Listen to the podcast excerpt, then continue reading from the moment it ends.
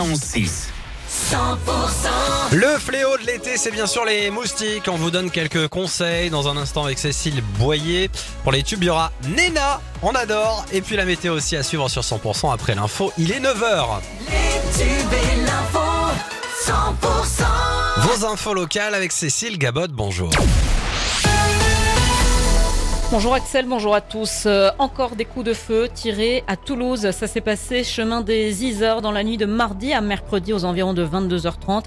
Des coups de feu qui ont donc retenti avec cinq douilles qui ont été retrouvées au sol. La PJ a été saisie. Heureusement, pas de blessés à déplorer. Matteo est toujours introuvable. C'est ce jeune homme de 20 ans qui a disparu en montagne depuis plus d'une semaine dans les Hautes-Pyrénées. Ses proches sont bien sûr très inquiets. Les secours sont mobilisés. Le 1er août dernier, Matteo s'était lancé depuis le Rio Majou pour une randonnée dans le secteur de Saint-Lary-Soulan. Hier, une vingtaine de secouristes ont arpenté le secteur. Un hélicoptère a également balayé la zone. Deux individus condamnés pour avoir agressé un albigeois de 20 ans lors de la dernière fête de la musique en juin dernier. La victime avait été frappée sur un parking à Albi sous les yeux de son ex-petite amie. Un règlement de compte en fait alors que le jeune homme passé à tabac avait volé le portable de son ex.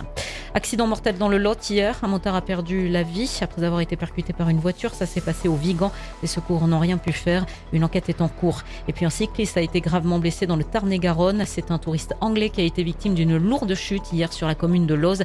Il a dévalé de près de 5 mètres en contrebas de la chaussée. Une équipe du Grimpe a dû être mobilisée. C'est une équipe spécialisée dans les opérations de sauvetage en milieu périlleux. L'homme âgé de 48 ans a été transporté sur l'hôpital de Montauban.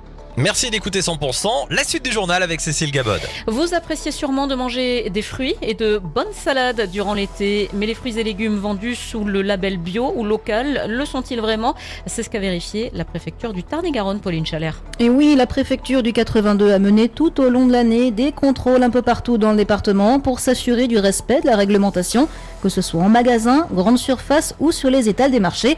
Et figurez-vous qu'il y a de la fraude. 109 visites ont été effectuées. Il en ressort un taux d'anomalie global de 21%.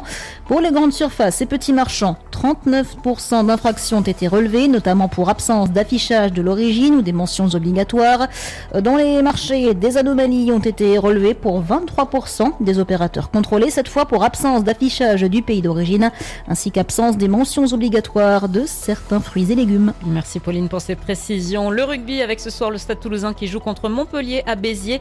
Demain, le CO jouera contre Pau à Laconne. Match de préparation avant la reprise du top 14. L'info 100%, ça continue avec Cécile. Et voyager dans le temps ce week-end. Le village de Puy-Celle-ci dans le Tarn va être propulsé au Moyen-Âge. Animation, ateliers, banquets, tout y est pour euh, tester vos connaissances sur cette époque et, et apprendre sûrement.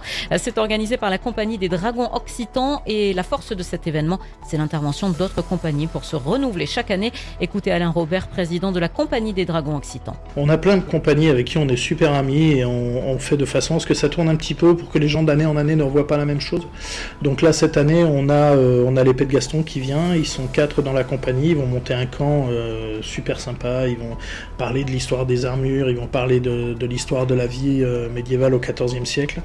Et on a cette année, alors ils sont venus à la première édition des médiévales depuis celle-ci. On a les bécus Gascogne qui reviennent cette année et qui vont nous faire euh, bah, déjà une présentation de camp aussi et qui vont nous faire du BO. Alors pour les gens qui connaissent pas le BO, ça veut dire fracas en vieux français. Et c'est des combats qui sont toujours impressionnants. Voilà, propos recueillis par Marion Chouli. Le reste de l'actualité, les grèves des scénaristes d'Hollywood paralysent actuellement la production de films et séries aux États-Unis. Elle a atteint hier le seuil symbolique des 100 jours. Aucun accord n'a été trouvé pour mieux rémunérer les auteurs de scénarios avec les bénéfices issus du streaming ou pour encadrer l'usage de artificielle dans l'industrie. Et puis les dirigeants des pays d'Afrique de l'Ouest opposés au coup d'État au Niger se réunissent à Abuja aujourd'hui pour un sommet crucial. L'actualité continue sur l'appli 100%.